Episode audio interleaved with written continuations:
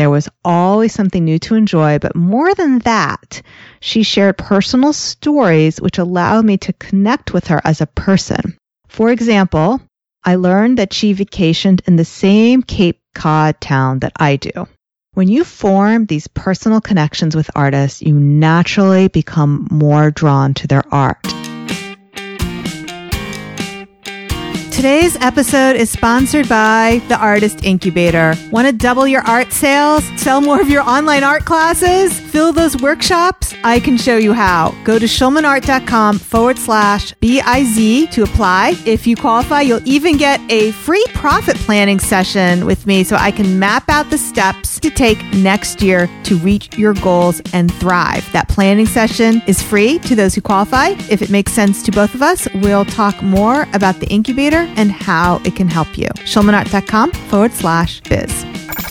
It's the Inspiration Place podcast with artist Miriam Schulman. Welcome to the Inspiration Place podcast, an art world insider podcast for artists by an artist, where each week we go behind the scenes to uncover the perspiration and inspiration behind the art. And now, your host, Miriam Schulman. Well, hello. This is Miriam Schulman, Chief Inspiration Officer of the Inspiration Place. I am so grateful that you're here. Today, I'm bringing up one of my favorite all time episodes from the archives for you today. It's going back at least a year. It's an oldie but a goodie. If you've never listened to it before or you haven't listened to it in all, in a long time, maybe you'll hear something new this time. It's called The Romance of Selling Your Art. And it's all about really digging into those relationships and creating that marriage with your art and your art collectors. Enjoy the show.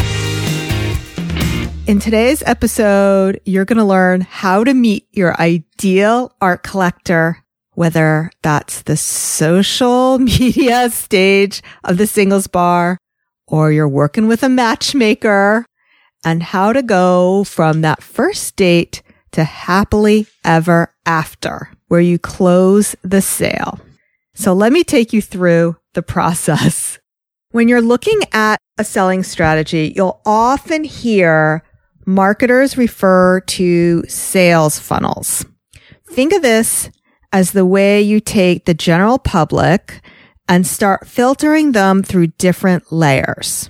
At the bottom of that funnel are your art collectors. In other words, the very small point of that funnel are when people actually buy from you.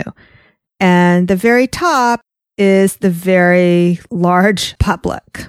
I prefer to think of taking my art collectors through a courtship rather than a sales funnel. Sounds a little more personal, don't you think? Specifically, I take a potential art collector through the experience of meeting my art and I flirt with them until they fall madly in love and propose to collect or commission a piece of artwork.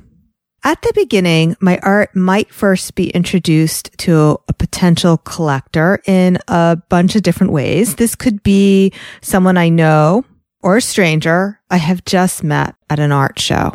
They meet me and ask me about my art, or they've seen my art posted somewhere online, like on Instagram or Facebook. Just like meeting your true love on a blind date or in a singles bar, don't expect a marriage proposal over cocktails. Even if it is love at first sight, it is unlikely that your date will ask for your hand in marriage the first time they meet you, which also means it is unlikely you're going to sell a high end artwork at that first meeting as well. You will need to stay in touch and date your potential art collector for quite some time. Therefore, you will need to stay in front of your art collector. In order to do this, you must entice them to give you their contact information. That's right. You heard me. They have to give you their contact information. Think of it this way. You know, when you're at an art fair or festival and the artist says, here's my business card. That's kind of like a guy at a singles bar saying, here's my phone number or a girl saying, here's my phone number. It's much more important for you to ask for their number. Yep. It's just like dating. Sure. You could hope that they take the number that they didn't ask for and actually call you. And you can hope that maybe this person shows up at the same bar again. But when you do stuff like that, it really is a gamble. However, this is exactly what I see a lot of artists do. They develop a following on Instagram, but then they depend on Instagram showing their pictures to the world and showing their pictures to their would be sweethearts. Unfortunately, social media just doesn't work that way. You can increase the chances of getting people's attention by sharing compelling pictures of your art on Instagram on a regular basis. But just remember there is no guarantee that your potential art collectors is going to see it. So you have to get them to sign up for a mailing list. Although I have thousands of followers on Instagram and Facebook, in fact, I think I have like 18,000. These platforms are increasingly difficult to use to keep the attention of art collectors. Facebook and Instagram will only share a fraction of your posts to your followers unless you are paying for advertising. Now listen, before you whine and say this isn't fair, consider this from the end user point of view. In fact, you can consider this from your own point of view. I'm sure you follow hundreds of friends and hundreds of brands. And could you imagine how impossible it would be to see every single one of their posts, even if you wanted to? Like how much time would you have to spend on the platform. So what Instagram and Facebook does is they try to figure out which posts you really want to see.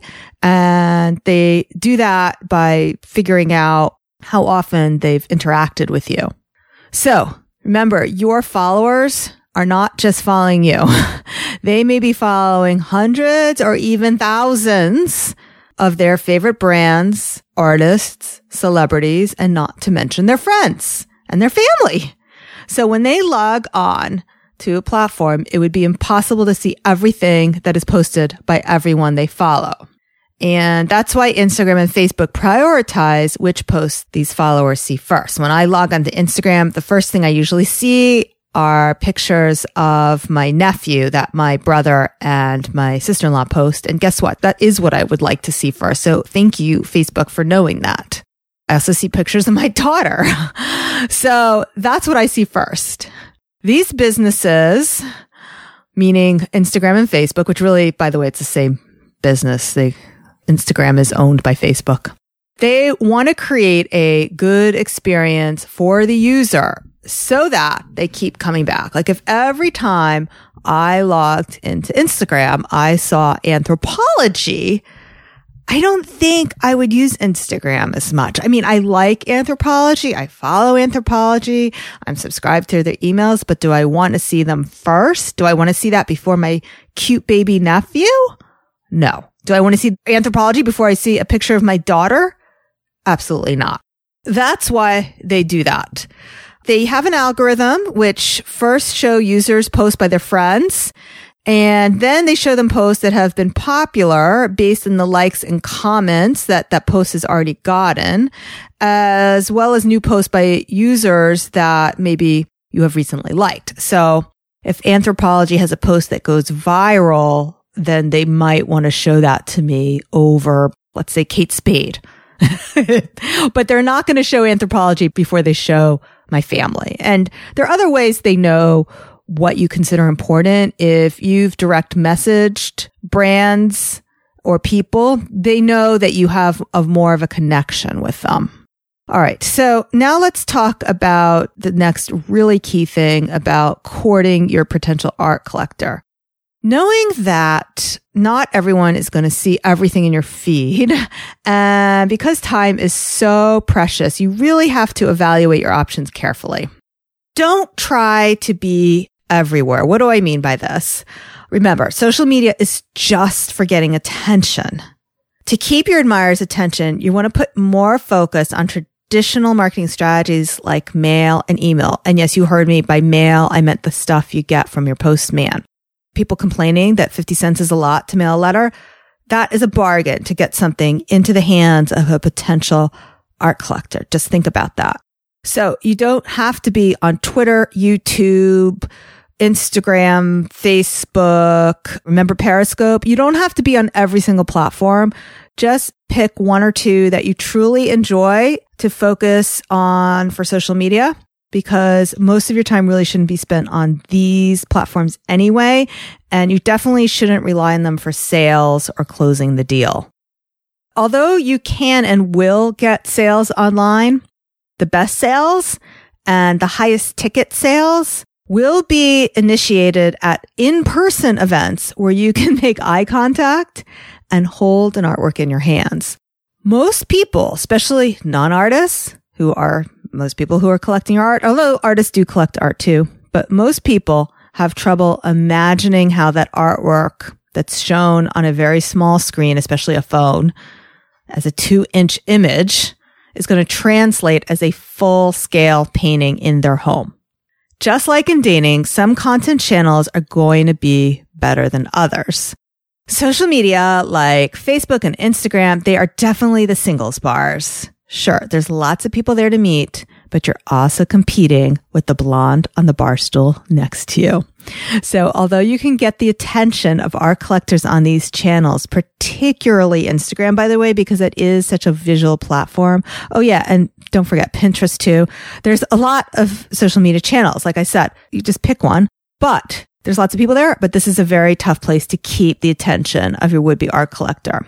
So with that in mind, when you post Instagram, show up as your best and most engaging self and imagine that you're meeting someone at a party. Don't make it all about you. Ask them questions and get them to interact with you and be social. Most importantly, if they take an interest in you and want your number, make sure that your Instagram bio includes a link to sign up for your newsletter. Only displaying a link to your website is not sufficient. Remember, they most likely aren't going to purchase a painting the first time they meet you. And the website is where you close the deal, not keep in touch. Think of getting an email address the same way as getting someone's phone number. This is true whether the interaction is online on Instagram or Facebook or anywhere else or in person. That is why I collect email addresses at art fairs rather than hand out business cards. And by the way, throughout my podcast episodes, this one and other ones, I do use the word art fair where some people might argue with me and say that no, Miriam, that's really an art festival.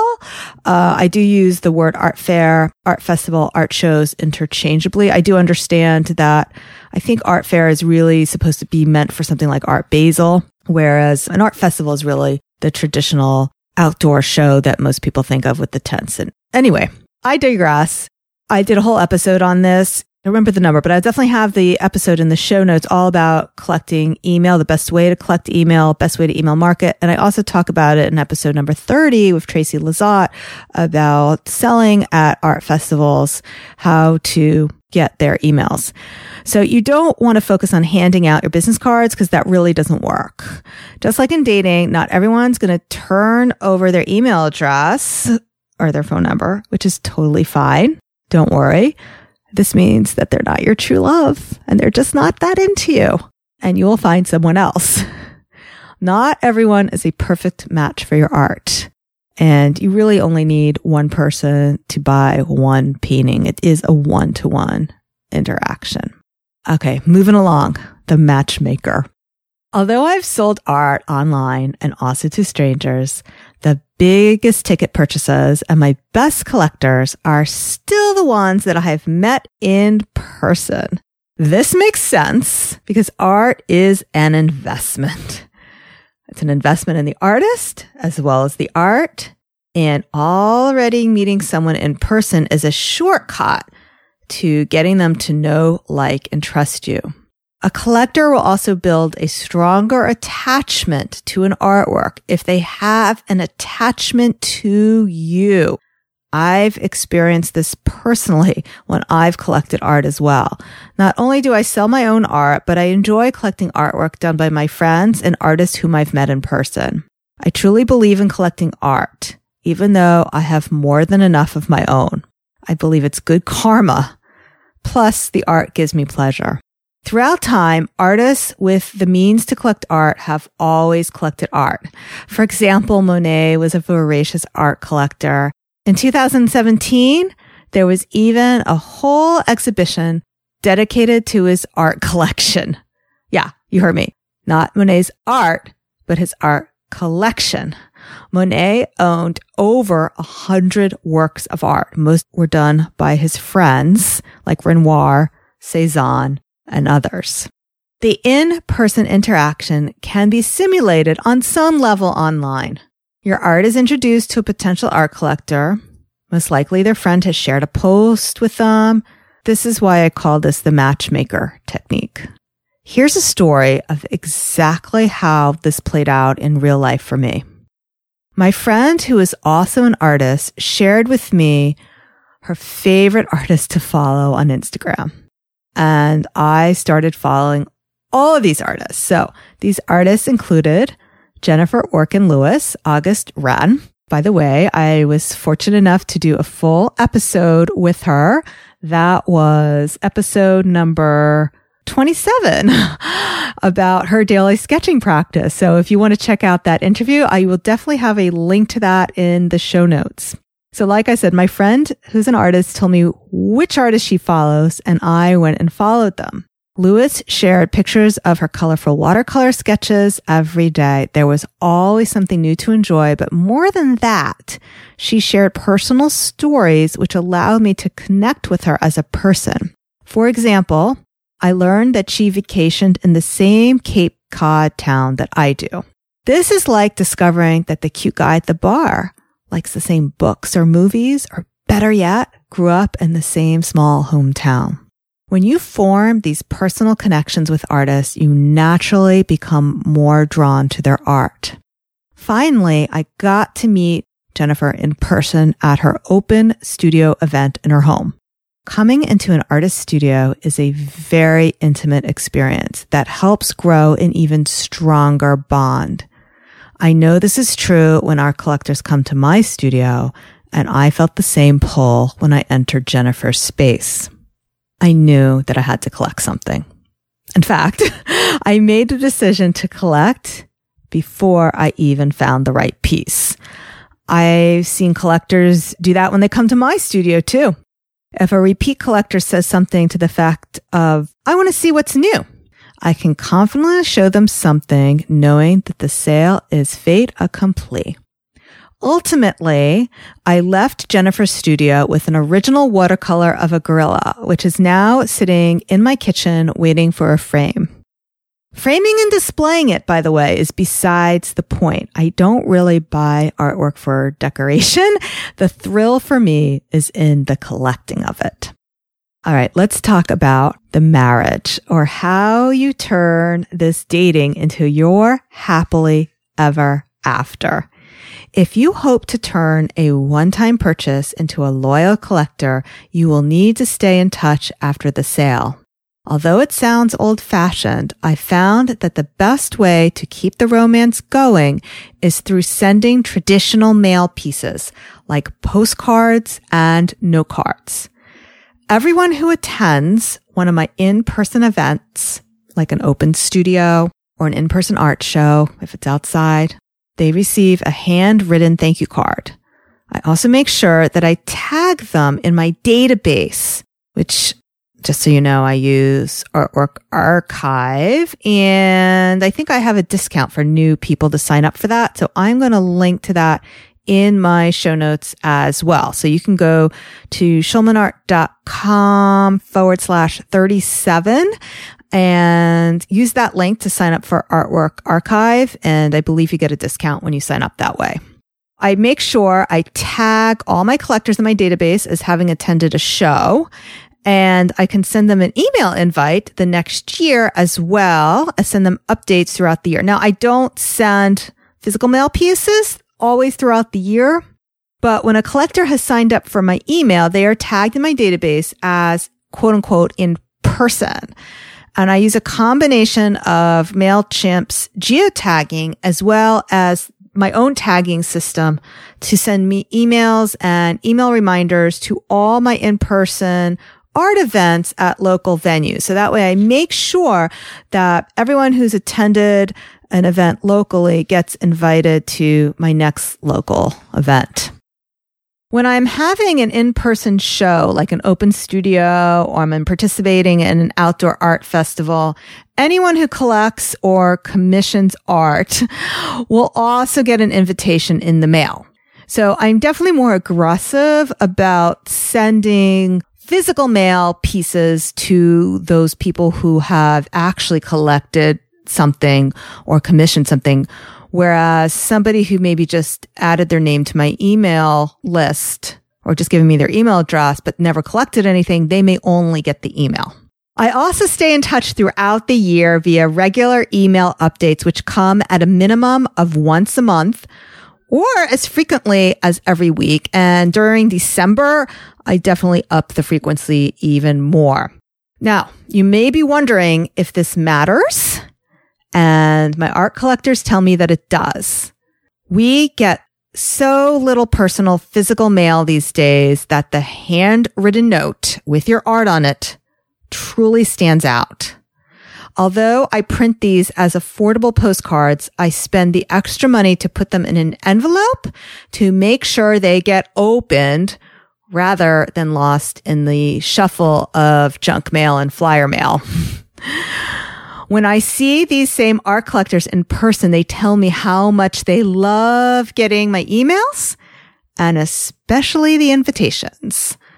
I also keep a bunch of these invitations in my purse for whenever an impromptu invitation opportunity presents itself. Inevitably, these last minute invitations, such as the woman I chatted with briefly in yoga class the day before.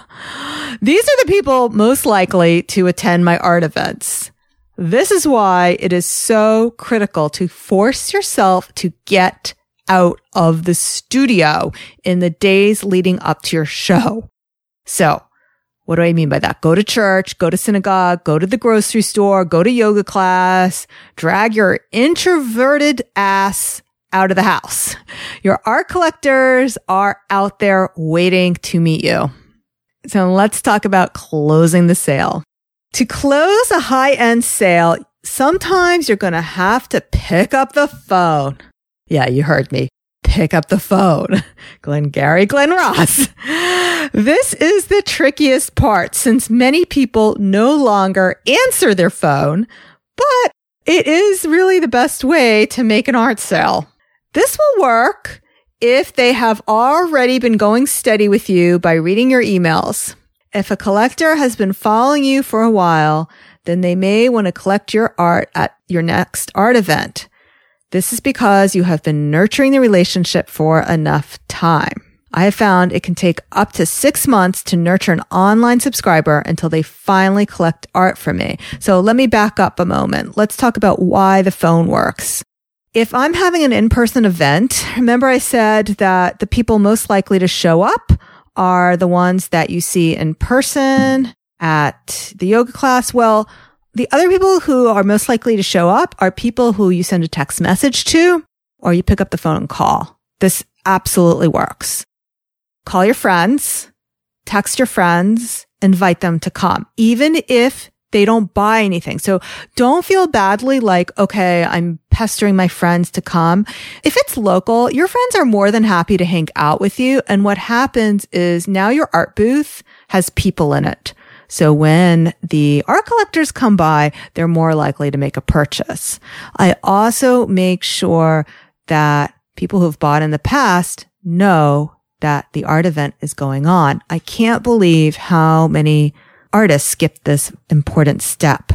There's a woman who lives in my town who loves going to our local art show and she collects thousands of dollars of art. And these are, most of them are not professional artists. They are amateur artists. She just loves collecting. I don't know what she does with them.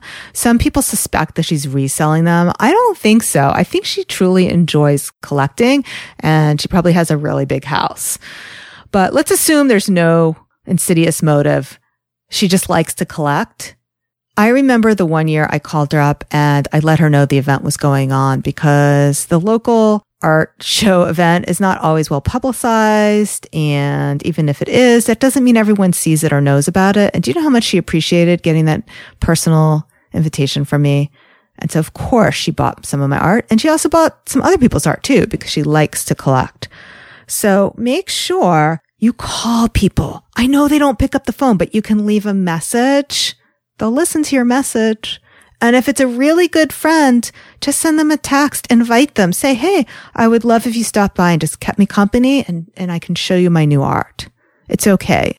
Another way this plays out is a collector will return to the same venue year after year after year. When this happens, they will start to elevate their purchases. I love when this happens. This happened when I met Anne and David at their children's music school where I was selling my art every year at their annual holiday boutique. And I say was only because this past December, the music school stopped having a holiday boutique. I hope they started again this year. Anyway, the first year Anne and David met me, they bought a little hand painted box. It was a small thing. I don't even sell these things anymore. It was a $30 item. After they bought it, their names went into my database for mailings. So I sent them emails and I sent them postcards. The following year, when they came back to the holiday boutique, they remembered me, not just because they bought something, but because I had continued to follow up. This year, the second year, they bought a print. Again, I stayed in touch. And they were also getting emails right before the holiday show, letting them know that I'd be there. Every time you send these mails, it's not just a text email. They get a picture, sneak peek. Look what I'm bringing. Look how great this is. Getting them excited. Finally, after living with that print all year and appreciating the kind of enjoyment that they got just from that print, they invested in an original painting. And now collecting my art every year has become a sort of family tradition for them. So that is another way it plays out. Magic often happens with that second purchase. It's amazing. I've seen this happen so many times with my art collectors because now they understand that they're collecting your art. For example, I have an art collector named Joan who originally invested in a peacock and she also bought a tree collage. And then she bought a small pig painting for her kitchen. I began to learn and understand her mindset when she shared with me she wanted another animal painting to add to her quote, animal collection. So since then, she has also collected a chicken painting and has shared with me that she wants to collect more animal paintings. Oh, wait. Yes. You know what? I just remembered she also collected one of my giraffe paintings. I'm going to try to post pictures of some of Joan's art collection in the show notes, which remember schulmanart.com forward slash 37. So you can see some of the artwork she's collected. This is why it is so important that you have a cohesive body of work. That doesn't mean that your art doesn't evolve. But can you imagine if I told Joan that I stopped creating these multimedia animal paintings and now only do abstract oil paintings? That doesn't mean you can't experiment and grow as an artist, as collectors will also delight in your evolution, as Joan did, because my artwork has not stayed the same. And she has commented as how she's enjoyed watching my change, but they still want you to be the same artist that they once fell in love with. That's how you stay married. That's how you have a marriage for a long time with an art collector. How do you stay the same? Because you've been your authentic self all along from the beginning to the end. I want to circle back to this whole phone thing because I feel like I didn't fully cover it. Remember I said some of your best purchases are still going to be with the phone. This is going to be an imaginary situation, but I certainly have had similar situations in real life. Let's pretend that Joan did not make, by the way, Joan is her real name, but I'm not giving her full name. Let's pretend Joan does not make it to one of my art shows. It wouldn't hurt for me to call her and say, Hey, Joan, I missed you at the art show. Is everything okay? She would probably delight in that. Another way the phone actually works out is when people have expressed interest in a portrait. Now, those of you who are doing commission portraits, I urge you to be aggressive. Yeah, I said aggressive, not just assertive, but aggressive in your follow up. When I was really hustling for portraits, I would keep after people who have told me they wanted it. Remember, they told me they wanted it until they either scheduled the appointment with me or they said, I changed my mind. I don't want to do this. And it's okay to hear no. It really is.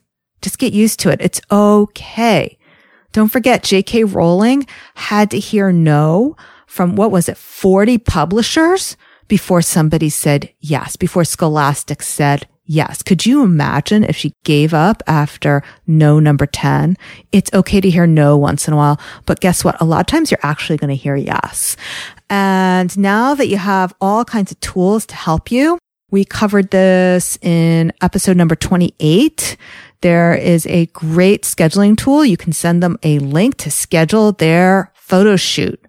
How amazing is that? I didn't have any of that when I first started out in portrait. So there was a lot of back and forth trying to nail down that photo shoot date and collecting that initial deposit. You definitely can now use a lot of technology to get that done, but it really helps to follow up with phone conversation because the next best thing to in person is definitely hearing your voice on the phone. All right, let's wrap this all up. There are many ways to use the internet to find art collectors. However, all these followers online are real people and they are craving the human connection. You can use the internet as a tool to stay in touch and find collectors, but as in real life, you can't rely on it as a substitute for making a connection. So you got to think of Instagram as kind of like JDate, but no one is going to ask you to marry you over JDate. Okay. Even dating apps still expect the would be partners to meet in real life. The entire romance does not happen over Tinder. In our overconnected, noisy world, people are still seeking in-person connections more than ever. And by the way, they love real art. They love things they can touch and see and feel. It's such a thrill now more than ever. So instead of worrying about being on all places all the time or being the most popular girl on Instagram, Get to know your potential art collectors and let them get to know you through the personal touch. All right, folks, that's all I have for you this week. I hope you enjoyed it. I hope this helped you. I would love to hear from you. So let's get personal. You can send me a direct message on Instagram. I'm at schulmanart.com. I'm the only one who reads my direct messages on Instagram. So feel free to shoot me a direct message there. If you don't use Instagram, totally cool. You can go to Facebook, find me over there. I don't see everything. The same reason you don't see everything on Facebook because I have 18,000 followers. But another way you can find me is leave a comment on the blog. I actually do see every comment that gets posted on the blog and I read them. So for this episode, schulmanart.com forward slash 37. Leave a comment over there. Let me know what you thought. Let me know what you agreed with. Let me know what you disagreed with. Let me know what was the most helpful. And if other people have written there, you can join in on the conversation. I also have a free Facebook group. So remember I told you I don't see everything on Facebook on my fan page, but if you go to the group, there, I post different conversation threads to help us get to know each other.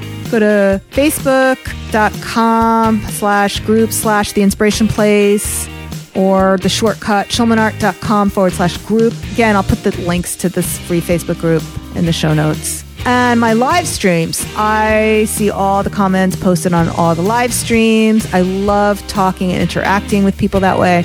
And also my free masterclasses where I teach you on a subject for free. And then I also tell you about whatever classes I have going on that you can sign up for. So that's it for now. I hope you have an inspirational day. I'll see you next week. Same time, same place. Make it a great one. Thank you for listening to the Inspiration Place podcast. Connect with us on Facebook at facebook.com slash schulmanart, on Instagram at schulmanart, and of course on schulmanart.com.